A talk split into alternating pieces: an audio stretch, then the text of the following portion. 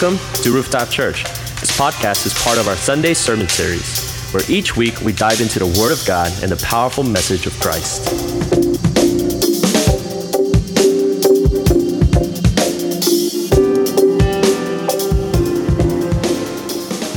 So what I usually do when I see these terms and conditions is, you know, I, I, either skim through it or I skip it altogether. I skip it all together, and what I do, I scroll down until I see the box, right, that says click here to say that you agree to the terms and conditions that have been written down. So that's what I do. I scroll down, I click the box without having read and comprehended or, or knowing everything that I'm agreeing to. I click the box and I simply click the next button or the submit button, right? And maybe some of you do the same as I do. But thinking about this, you know, if, if, we're quite honest with ourselves, I think we do a similar thing with our Christian faith. Right? We like what Jesus offers us His grace, His forgiveness, His love, eternal life. So, knowing that we invite Jesus into our lives and we confess Him to be our Lord and Savior without really knowing or even abiding by the terms and conditions that Jesus lays down for all those who will put their faith in Jesus Christ and become his followers. So, today, as we continue in our series of Follow Jesus, we follow Jesus to a time when he teaches his disciples and the crowd that is with him of the terms and the conditions that he lays down for all those who will put their faith in him and become his followers. But before we get into the terms and conditions that Jesus lays down for us, I want us to see the setting or the context of the text that our passage is in. You know, as we read kind of the beginning verses of our passage in, in verses 27 and 20, 29, we see Jesus walking along with his disciples, right? And they're going to the town or villages of Caesarea Philippi. And as they're walking along the road, we see that Jesus is asking his disciples two questions. The first question he asks is, Who do people say that I am? And so the disciples reply by saying, Hey, you know what? Some say that you're John the Baptist. Others say you're Elijah. Others say that you're just one of the prophets. And after the disciples reply to his first question, Jesus follows up with a second question. And he asks his disciples, But who do you say that I am? And, church, this second question is actually the climax point in the Gospel of Mark. You see, all the chapters, all the verses preceding as well as subsequent to our passage today point to this one question Who is Jesus? And as we read on, we see that Peter replies to Jesus' question. And he says, What? He says, Jesus, you are the Christ. And just in case anyone was wondering, Christ is not the last name of Jesus, right? My last name is Choi, so it's Tavis Choi. It's not saying Jesus Christ, Christ being his last name. Rather, Christ is a title. And Christ is the title that means or represents the anointed one and the Messiah. So when Peter says to Jesus, You are the Christ, what Peter is proclaiming here is Jesus, you are the Messiah. And this is pretty much the point that Mark is trying to make in his gospel account. And he makes it obvious from the very beginning of his gospel. In Mark chapter 1, verse 1, this is how Mark starts off the gospel of Mark. He says, The beginning of the gospel of Jesus Christ, the Son of God. So the gospel of Mark, according to Mark, is all about Jesus Christ, Jesus, the Messiah, the Son of God. And here, as Jesus' identity is revealed, so is his purpose. as his identity as the Messiah is revealed, his purpose as the Messiah is also revealed. You see, it says in verse 31 that he began, it says that Jesus, and he began to teach them, teach you, his disciples, that the Son of Man, and the Son of Man again is just another title for Jesus being the Messiah, must suffer many things and be rejected by the elders and the chief priests and the scribes and be killed, and after three days to rise again. See, this is the first time of three occasions in the Gospel of Mark where Jesus teaches his disciples of what is to happen to him and why he came here on earth. The two other occasions we can find Jesus teaching his disciples the same thing is the next chapter, Mark 9, as well as that following chapter, Mark 10.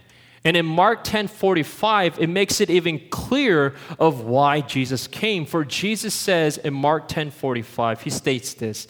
He says, For even the Son of Man did not come to be served, but to serve and to give his life a ransom for many. Let me read that again. Jesus says, For even the Son of Man did not come to be served, but to serve and to give his life a ransom for many. Again, Jesus' identity as the Messiah revealed his purpose as the Messiah. And later in our passage, we'll find out that that also goes the same for us. Our identity as followers of Christ will reveal our purpose as followers of Christ. You know, as we read on in verses 32 to 33, you know, as Jesus is teaching his disciples again of what is to happen to him and why he came, we find Peter pulling Jesus aside and rebuking him. Peter does something that none of us would probably imagine doing, or at least to Jesus' face. But you know, at least Peter pulls Jesus aside, right, away from the disciples before he, he rebukes them. You know, maybe he's being kind, maybe he's being mindful, right? He's being thoughtful. He's pulling Jesus aside before he rebukes him. But let me ask you a question, church. And I'd love for you to share your thoughts in the chat box. You know, I'll give you some time to do that. I'd love to hear, you know, what you think about this question and, and how you feel about it. But why did Peter rebuke Jesus? Why did Peter rebuke Jesus? So go ahead. For those of you that are visiting too, you know, feel free to chime in and just let us know your thoughts, your inputs. Why did Peter rebuke Jesus? We give you a little bit of time to maybe write in and see if anyone has any idea or thoughts, maybe some guesses.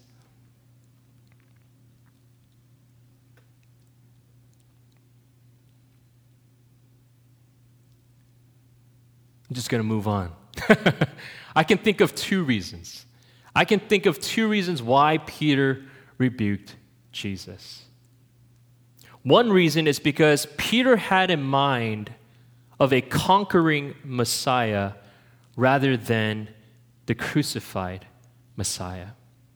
You know, Peter, like many of the Jews, had in mind a Messiah who would conquer the Romans and deliver the Jews from under the Roman rule and establish once again a Jewish kingdom here on earth.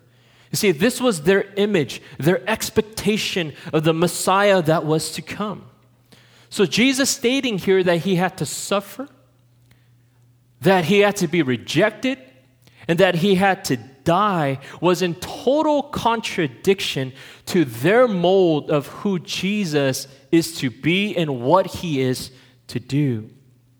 You know, you know, this is the reason why many Jews, even today, reject Jesus as their Messiah. They have, again, this image, this expectation that Jesus was the conquering Messiah rather than Jesus coming here on earth to be the crucified Messiah. So that's the first reason.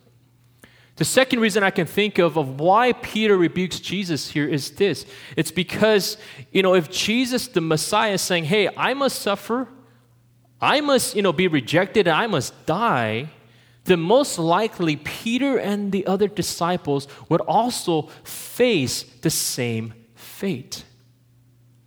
You see, Peter and the other disciples probably had an idea that because they're followers and disciples of Jesus that they're going to establish the Jewish kingdom here on earth with him and that they're going to rule and they're going to reign with him at their time. Right? They weren't looking forward to a life of suffering, a life of rejection, or even a life of death. They were probably looking more forward to a life of them prospering, maybe a life of them being praised and a life of them again ruling and reigning with Jesus in this Jewish kingdom. And hence, we see in Mark chapter 9, the following chapter, right, of, of today's passage, the disciples discussing amongst themselves of who among them is the greatest. So, what Jesus said to his disciples, again, when totally against their dream or their thought of the possibility of living a life of glamour and glory here on earth as his disciples. And again, this probably also meant that they were also going to face the same fate as Jesus was again, rejection, suffering, and even death.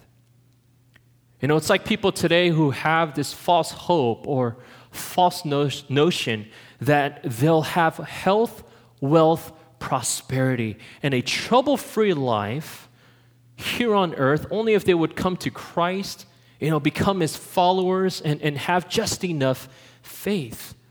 And that's what we would call a false gospel. You know, there would definitely come a time, church, when we do experience that, but not now. And we see after Jesus, or after Peter rebukes Jesus, we see that Jesus returns the favor by rebuking him.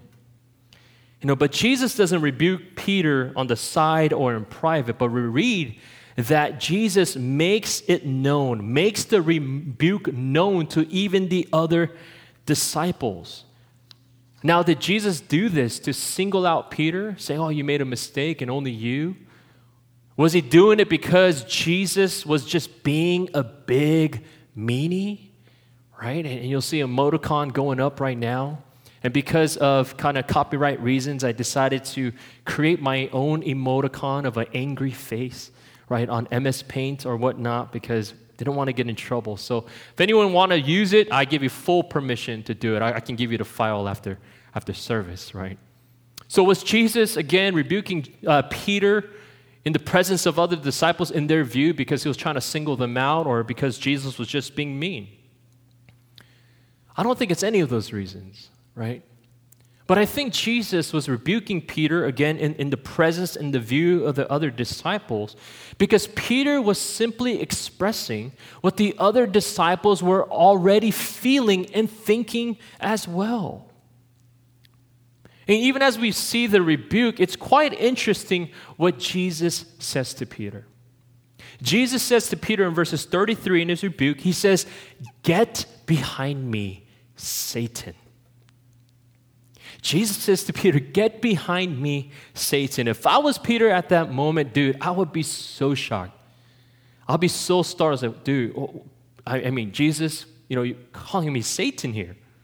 But I don't think that's what Jesus was doing. I don't think Jesus was calling Peter Satan. Rather, Jesus was recognizing that Satan was trying to use Peter without Peter being aware or knowing of it to again derail and divert Jesus away from the Father's will, in which the Father's will again required Jesus to suffer, to be rejected, and to die.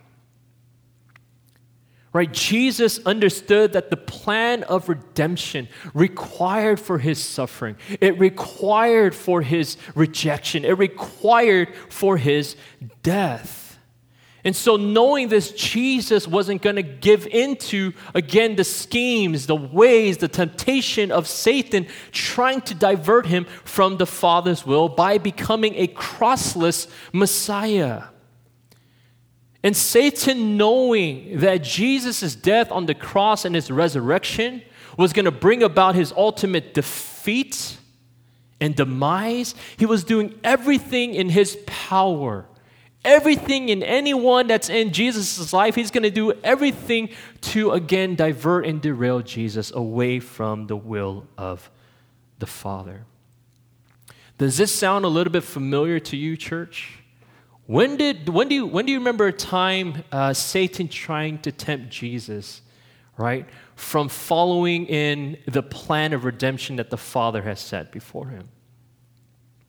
And if you said the wilderness or you're thinking about the wilderness found in Matthew 4, you know, that's correct. Yeah, we see in Jesus' time in the wilderness when he's being tempted, right? He is fasting for 40 days and 40 nights. Satan comes and he tempts Jesus, again, trying to divert him, trying to derail him away from the Father's will. And if you remember, in Luke's account of Jesus in the wilderness facing these temptations given by Satan, at the end of that, Luke says that Satan left, waiting for an opportune time to come back and try to tempt Jesus again. And we find it here in this passage, in our passage, that Satan is yet again trying to derail Jesus away from the will of the Father. And, church, one thing we must be aware of as well is that, you know, even in our own life, Satan is doing the same thing. He's trying to find opportune times to really just take us away from the will of God, to distract us away from the ways of God. He's trying to divert us and derail us from the path that God has set us on. And to be honest, we've all probably fallen into the ways or the schemes of the enemy, and without even us being aware of it. Let me give you some examples. You know, the time that, that you and I, we spoke unwholesomely to somebody, whether that's directly to them or whether that's indirectly behind their backs, we gossip. Or how about times when we kind of join in, right? The speech, like the hate speech, the speech that causes division in the nation, right, towards people they may, that may differ from us politically. Whether that's on our social media, you know, feeds or pages, or whether that's in the privacy of our own home. How about times when we you know, decided to put or build ourselves up while putting others down so that we can be made look, you know, in, in a good fashion or, or in a good light while putting others down. If any of us, right, have fallen to any of those things, and we have, in one way or another, fallen into the ways of the enemy. And we may not even be aware of that. We may not even know that, right? But that's how sly the devil is. And if this provides you any consolation, I failed in all of those areas, and not only once or twice, but I failed in it multiple times. You know, I also find it interesting in, in Jesus' rebuke to Peter. Not only does Jesus say, Hey, get behind me, Satan, but at the end of that verse, verse 33, Jesus says this. He states the reason why he rebukes Peter. And he says, For you, Peter, are not setting your mind on God's interests, but man's. Again, Jesus rebukes Peter for having his mind set on man's interest and not God's. Jesus here points out a contrast God's interest or man's interest. And a question I feel like we need to ask ourselves today, church, is this Is my mind set on God's interest or is it set on my own? As scripture says, have we set our minds on the things of above, the things of the kingdom, the things of God's purpose? Or have we set our minds on the things of below, the things of the earth, the things of the world? Have we been following our spirit, or have we been following the spirit of God that resides in us to follow after Him, or have we been following our flesh? Have you and I, church, have our hearts been moved by the things that move God? Or have our hearts been moved by the things that the world offers to us? And our answers may reveal to us that who or what we, you and I, have been living for in our lives. So, Jesus, seeing this, he takes this moment to teach and to lay down clearly to his disciples as well as to the crowd that is with them of the terms and conditions that he sets for those who would place their faith in him as Lord and Savior and be his followers. And, church, this is the main point of our message today. And again, unlike the terms and conditions that we're used to reading, lists and lists and pages and pages, Jesus states his terms and conditions in one verse. And it's found in verse 34. This is what Jesus, this is what it says. It says, And he, Jesus, summoned the crowd with his disciples, and he said to them, If anyone wishes to come after me, he must deny himself, pick up his cross, and follow me. The terms and conditions that Jesus sets for those who will put their faith in him and be his followers are one, deny yourself, two, pick up your cross, and three, follow me. What does it mean to deny self? To deny self means to give up our autonomy. It's to give up our autonomy so that Christ alone can rule and reign in us. Denying ourself means to give up self sufficiency and self centeredness to now a life that is Christ sufficient and also Christ centered. Denying self means for us to forego, to let go of our own pursuits, our own dreams, our own desires and will for His alone. Denying self means that we surrender and we give to God, we submit to His control every area and every aspect of our lives to Jesus.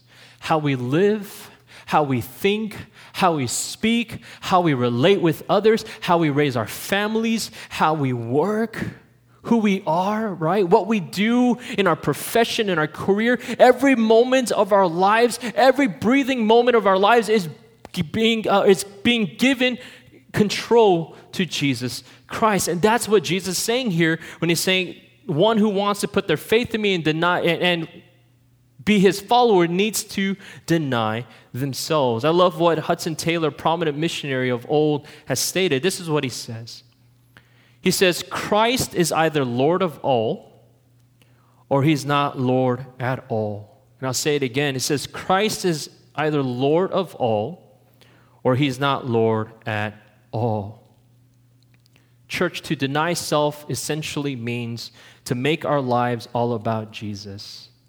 Again, as he told Peter, it's to have our minds and our lives set on the interest of God and not our own. How about picking up our cross?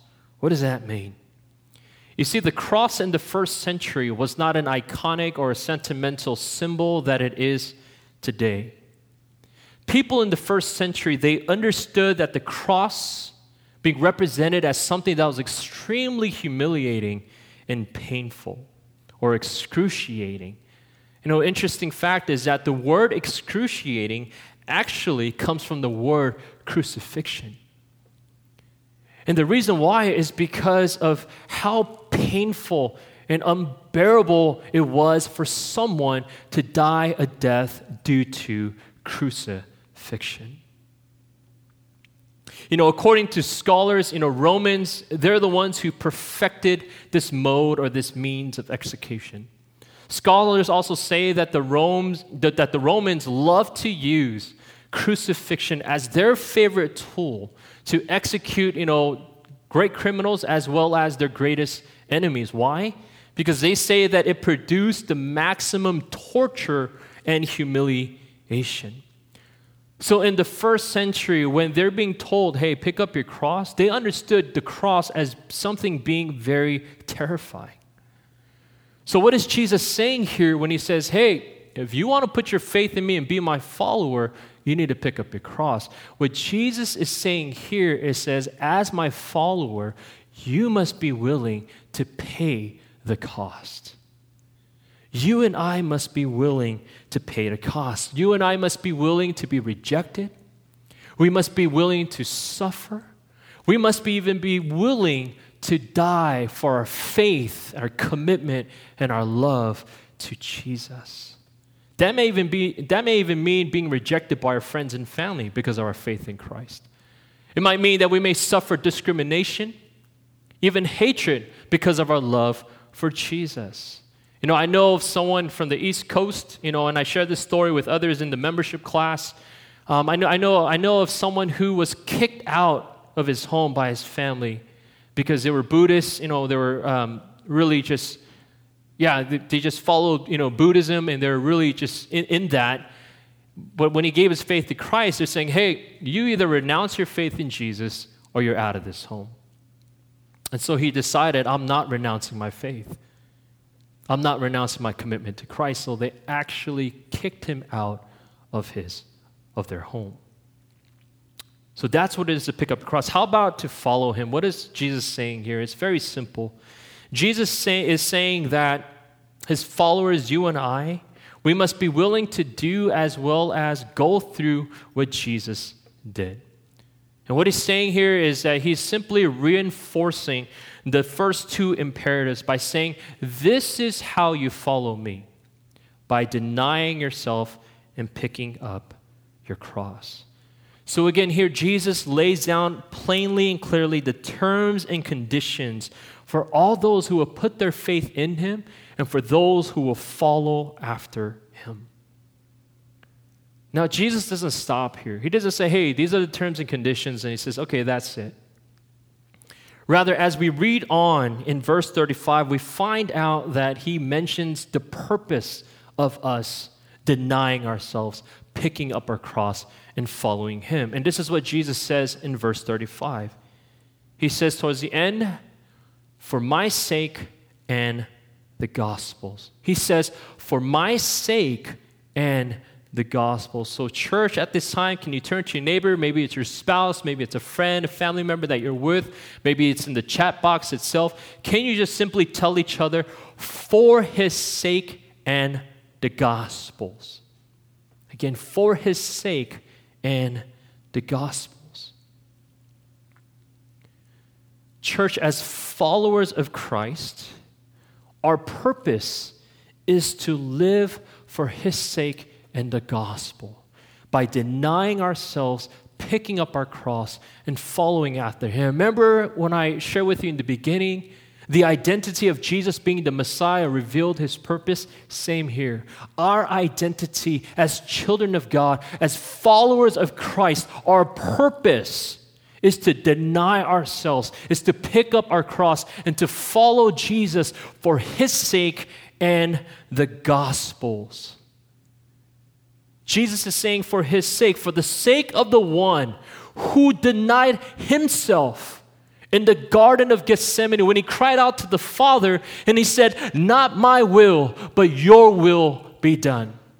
For the sake of the one who died on the cross on Calvary crying out to the and saying, Father, forgive them. Forgive these who have spit on me, who have tortured me, who have mocked me. Forgive them, for they do not know what they are doing as he's hanging on the cross in extreme humiliation and unbearable pain. For the sake of the one who loved us so much that he gave his life for you and me so that we can be forgiven, we can be redeemed, and have hope of eternal life with him. For his sake, church, should we not be more than willing? To abide by his terms and conditions, to live out the purpose that he set for us, to die to self so that Christ can rule and reign in us, right? To truly say, as John the Baptist said, you know, he must increase, I must decrease. To be honest with you, man, I, I look at myself more and I say, dude, I suck. Christ is way better. Christ needs to increase in my life. I want Christ to increase. I need more of Christ in me and less or even none of me. In church, to live our lives saying, Christ is far more precious. Christ is far more valuable. Christ is far more satisfying than anything or anyone else in this world.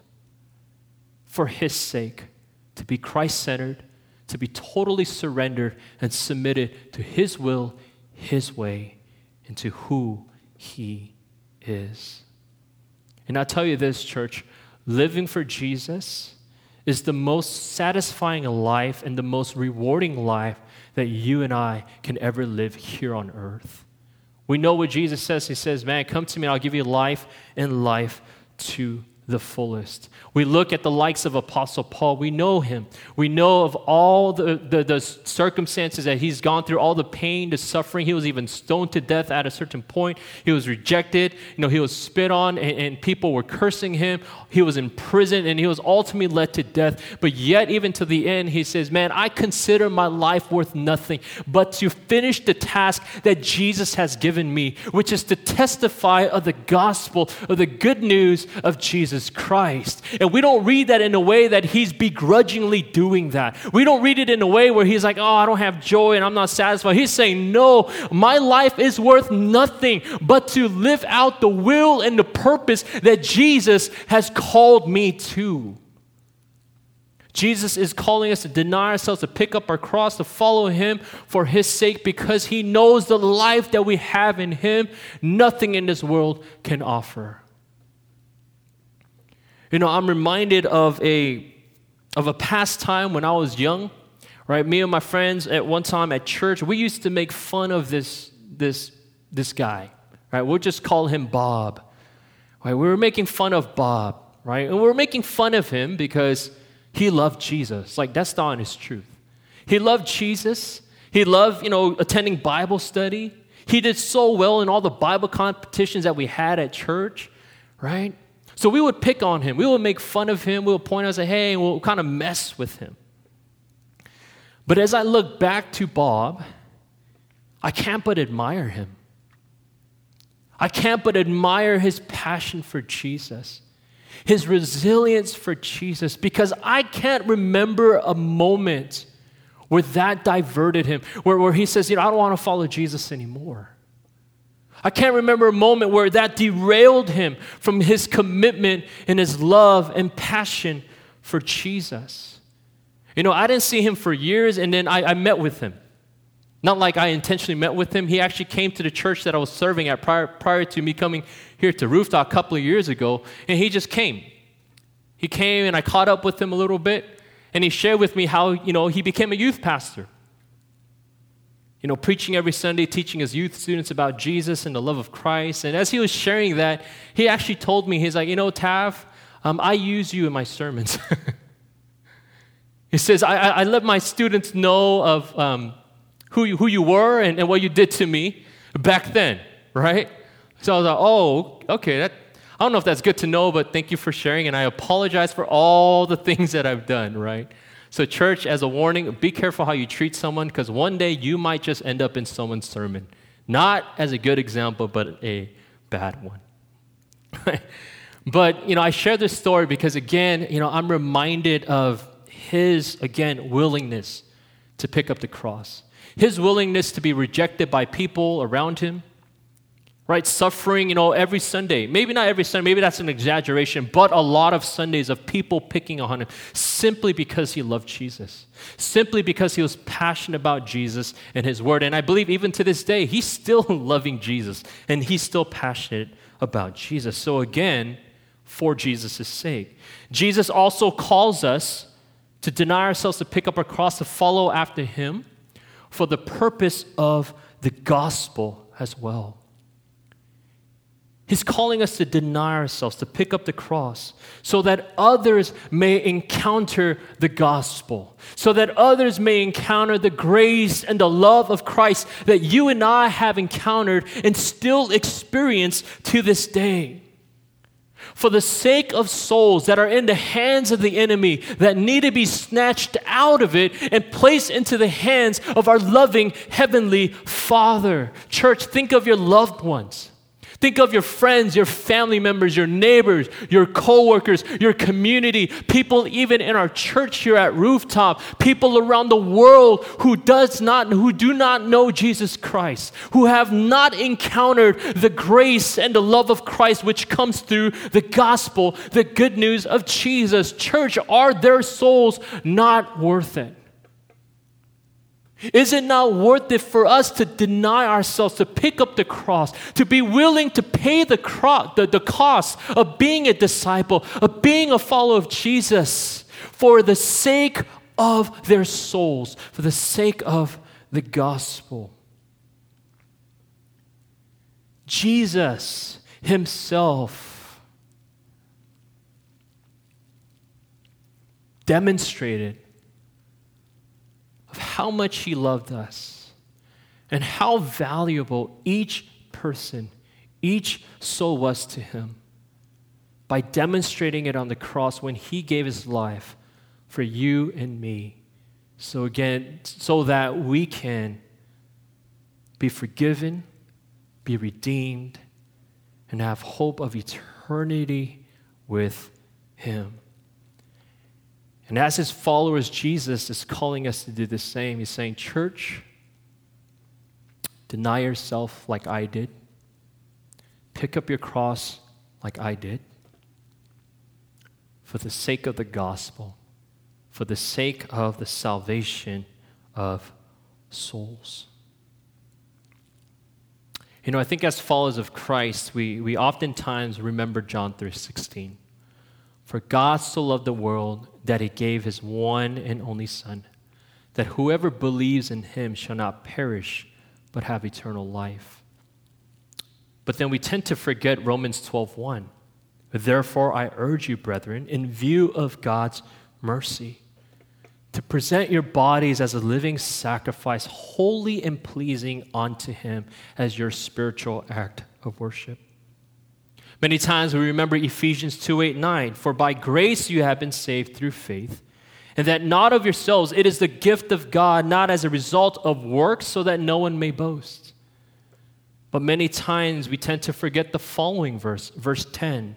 For we are his workmanship, created in Christ Jesus for good works, which God planned and prepared beforehand so that we would walk in them. You know, John Calvin, uh, one of the greatest uh, Protestant reformers, he says this. He says, It is therefore faith alone which justifies. And yet the faith which justifies is not alone. I'll, I'll read that again. It is therefore faith alone which justifies. And yet the faith which justifies is not alone meaning the gift of faith which comes from God that saves us, also demands for us to live out that faith in our lives. Church, we don't deny ourselves and pick up the cross and follow after Jesus so that we can be saved. Rather, we do those things because we are already saved. You see, the clear distinguishing mark of a genuine believer is a life that follows after Christ. It's a life that is on the path of discipleship, on the path of sanctification, on the path of conforming more into the likeness of Christ, living a life in total obedience and submission to Jesus. In church, it's not a life of perfection, that's impossible but rather it's a life of being constantly perfected into the likeness of Christ. Because according to Philippians chapter 2, Word of God tells us it's God in us, the Holy Spirit in us, that causes us to will and to act according to his good purpose. And so, church, today we're reminded of the terms and conditions that Jesus lays down for those who would put their faith in him as Lord and Savior and those who would be his followers. So, in closing, I exhort you today as followers of Christ, because that's who you are right? If we put our faith in Jesus Christ, then we're also followers, we're also disciples of Jesus. I, I, I leave you with this exhortation Deny yourself, pick up your cross, follow after Jesus, and make that choice daily for the sake of Christ and for the sake of the gospel, remembering, church, that Jesus Christ Himself, our Lord and Savior, denied Himself and took up His cross for your sake and mine. Amen, church? You know, um, maybe as you were listening to today's sermon, um, you felt a little bit convicted. Or maybe some of us felt uh, a little bit even discouraged.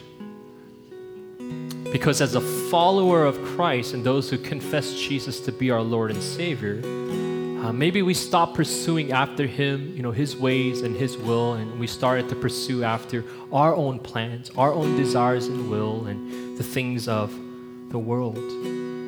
Maybe for a time we've been more self focused or self centered rather than Christ focused and Christ centered. And maybe, quite frankly, we haven't been abiding to the terms and conditions that Jesus has laid out for all those who have put their faith in Him and be His followers.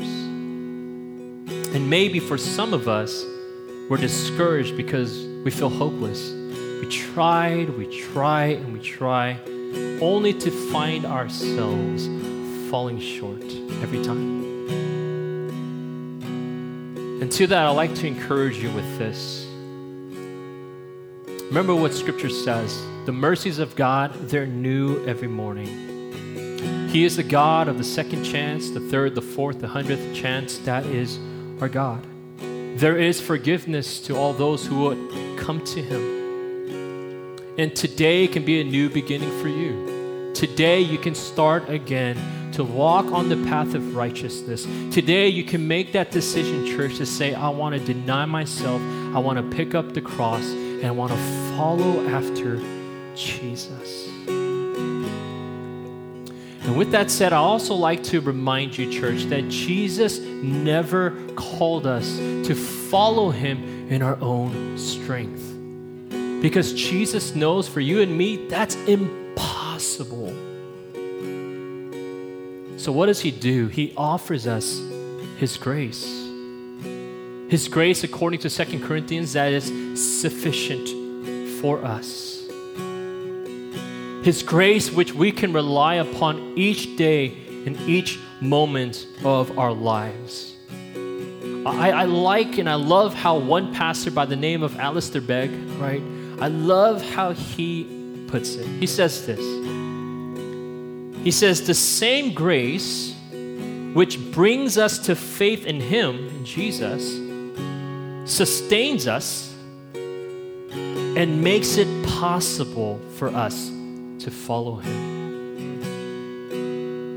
Don't rely on your own strength. Don't rely on just your efforts.